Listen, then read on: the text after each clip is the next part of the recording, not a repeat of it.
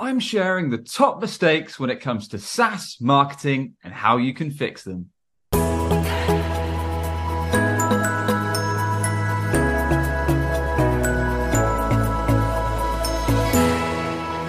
Hey, I'm Sam Dunning, host of the Top 10 B2B Marketing Podcast Business Growth Show. And to check out my free guides, giveaways, or whenever you're ready to apply to work with me, head over to samdunning.org. So after working with a bunch of SaaS and B2B marketing companies for their website, digital and go-to-market strategy over the last 13 years, plus interviewing over 340 founders and marketing execs from similar companies on my podcast, Business Growth Show. These are the top 10 mistakes that I see and how to fix them. Let's dive in. So the first top mistake that I see when it comes to SaaS marketing is companies do not have a dream client profile, also known as an ICP for ideal client profile. Why is this an issue? Well, it means with your marketing, your ads, your outreach, it's very much going to be a scattergun approach, meaning that your messaging may not resonate with the prospects you actually want to be doing business with. To find your dream client profile, I recommend looking at your top customers in terms of what are the customers we most enjoy working with? What are the ones we bring real results to with our offer? And what are the ones that drive great revenue, great profit for our company? So if you can find five, ten, ideally more of these top customers, you can then go one step further and you can interview them. You can start to understand what type of sector, what type of business they're in, what their actual job titles are, demographics, things like that, size of company as well is useful. So you can formulate an understanding of what this dream client, the sector, the job title, the type of business, size of business they tend to be within. And you can go one step further when you run interviews with them. You can ask things like, what was the key frustration, the key problem that you came to us to fix? And at what stage was this problem so infuriating that it stopped you doing your day to day? You realize now is the time you actually wanted to fix it because understanding those key problems that they face when they come to work with an organization like yours can really aid your messaging, your outbound campaigns, your ads, your website copy to know the language they use, the insider jargon they use, and the key problems they face, their goals, their motivation. So work out what your dream client profile looks like. This is going to be killer to inform your marketing, your ads, and your outreach campaigns.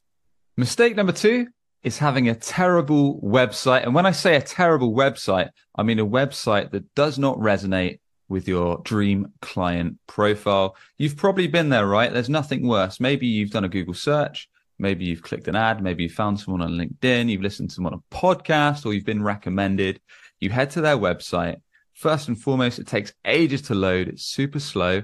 It perhaps looks terrible. It looks like a potato when you open it on your mobile. It's really difficult to understand what the actual offer is, the problem they fix. Doesn't have the info you need. Maybe it lacks some social proof. It lacks results, client case studies, and it's quite difficult for you to get in touch and speak to sales. Chances are you're going to get frustrated. You're going to bounce off and you're going to head to a competitor that gives you a much more enjoyable experience. So your website can quite literally be your very best or very worst salesperson. It's live 24 7.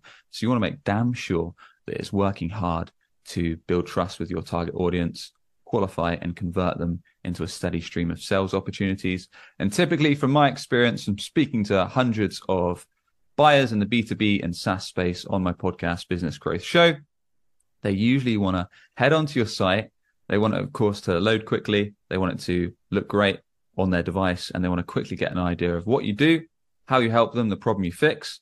They want to see some proof of results, so case studies, testimonial videos, etc. Maybe Capterra, G2 reviews.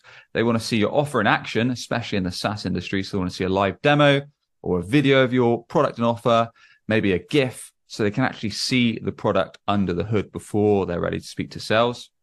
They want to see a pricing page. So they want to see a clear idea of what it costs so they can see if it's within the budget or not. They want to get their questions answered. So they want to see FAQs within offer pages, within product pages, service pages. And on the basis you check all those boxes, they want an easy route to speak to sales. So request a demo. Maybe you integrate Calendly or Chili Piper so they can quickly speak to an account exec on your team, get those questions answered, see the product in action, and then decide if they're ready to buy or not. So great B2B, great SaaS website. Start with rock solid research, interviewing your dream client profile, understanding what they want to see on a website like yours, what they really care about learning, seeing, doing, type of language they use to inform your messaging, and then building out your relevant pages, homepage, service pages, offer pages, pricing pages, FAQ, resources, podcast, contact us, etc. to make sure it's really nailing what your ideal dream clients care about is super key because, like I say, a great website is your very best 24 7 salesperson. Mistake three is going outbound crazy. I see it so many times with SaaS companies, B2B companies, tech companies. They overinvest in outbound sales reps. From my experience, outbound sales reps on average can cost 60K or so per rep per year in the US. When this can be great if you've got solid SDRs that are generating a steady stream of appointments over the phone, email, social selling, etc. But quite often they can take quite some time to ramp up, get fully settled in, and start generating those appointments.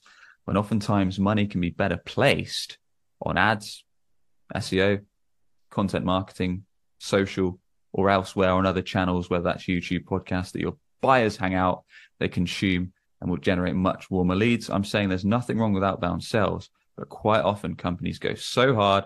One of the first few hires outbound sales reps when sometimes they could be better placed on no brainer inbound channels that will drive inbound clients much quicker. Something to consider.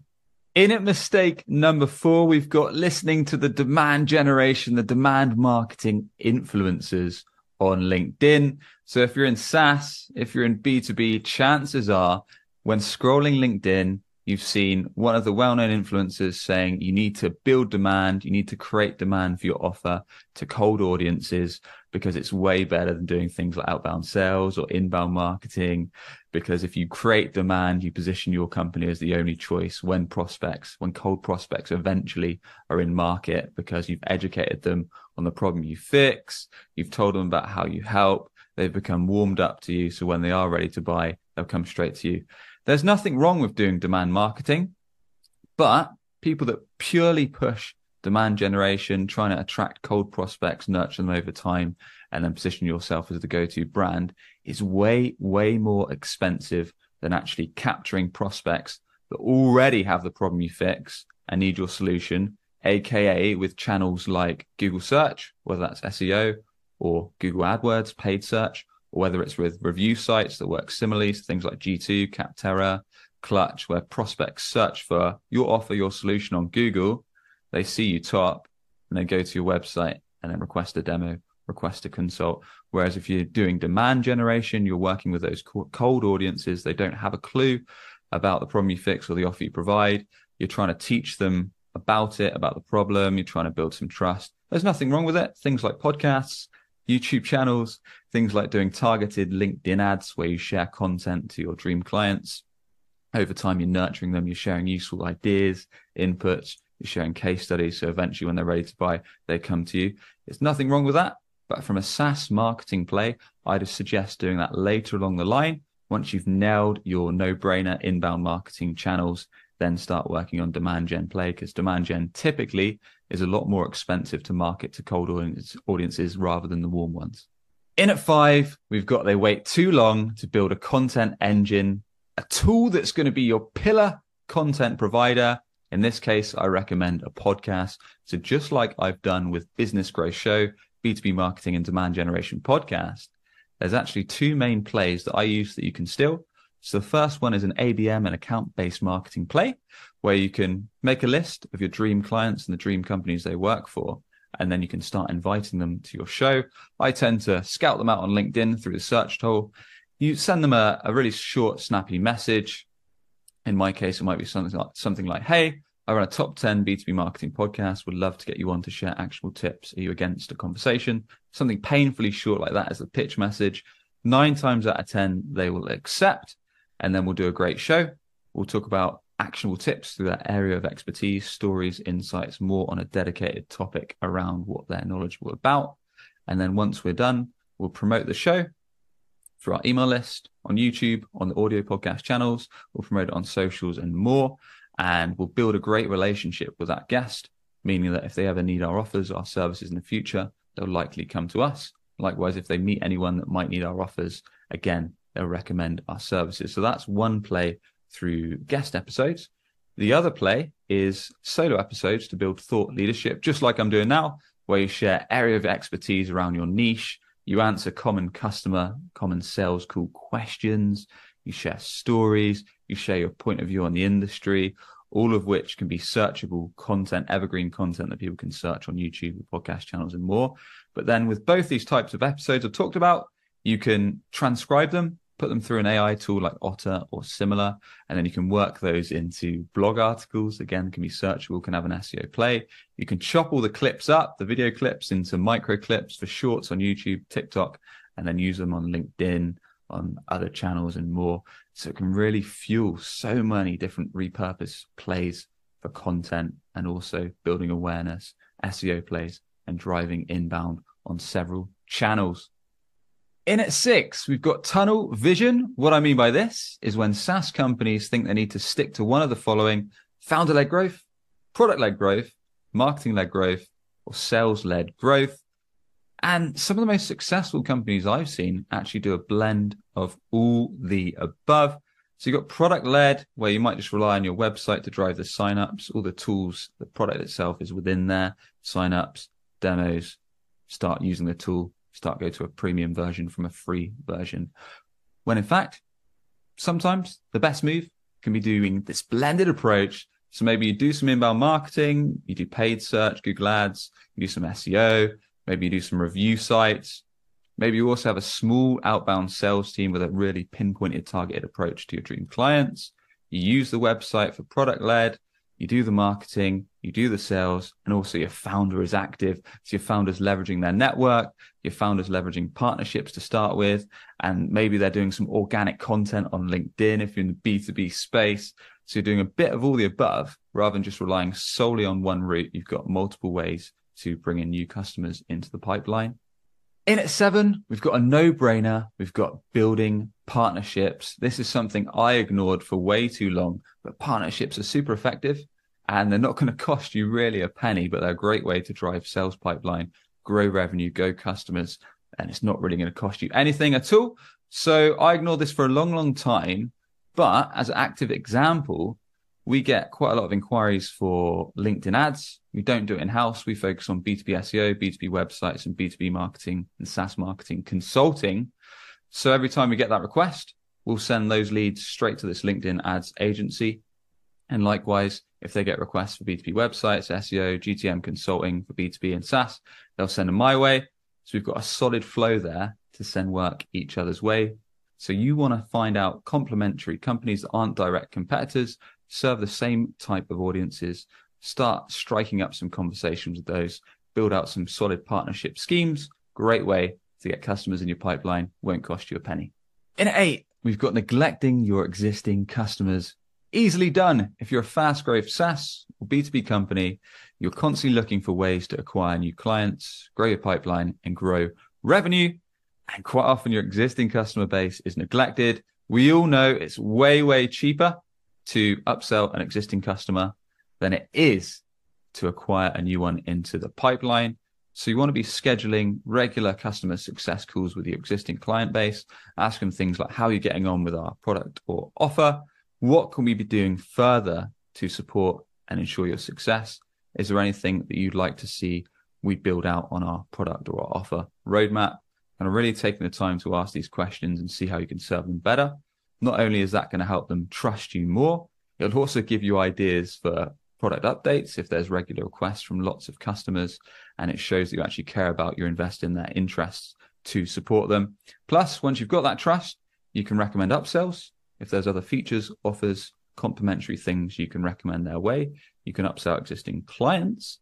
Plus, you can ask for recommendations for people that they know that might have a similar problem to what they came to you with. So you can get extra customers in the pipeline through word of mouth recommendations from your existing client, customers that already know and trust you. At number nine, we've got relying on one marketing channel for your growth. Now, it might be that you've got one marketing channel that drives 90% of your business. Perhaps it's referrals, word of mouth, paid ads, SEO, email, something else. But think about it for a second. If that channel suddenly crashes, takes a hit, or dips, what the hell are you going to do to drive new business? You're going to be stuck, right? This is why it's so important to have a mix of channels for security. So if one takes a hit, you've got several others to drive brand, trust, and most importantly, inbound customers. I recommend having a mix of channels you rent, i.e., social media channels that you can't control, and channels you fully own, i.e., things like your website, blog, email list, video channels like on YouTube, and similar.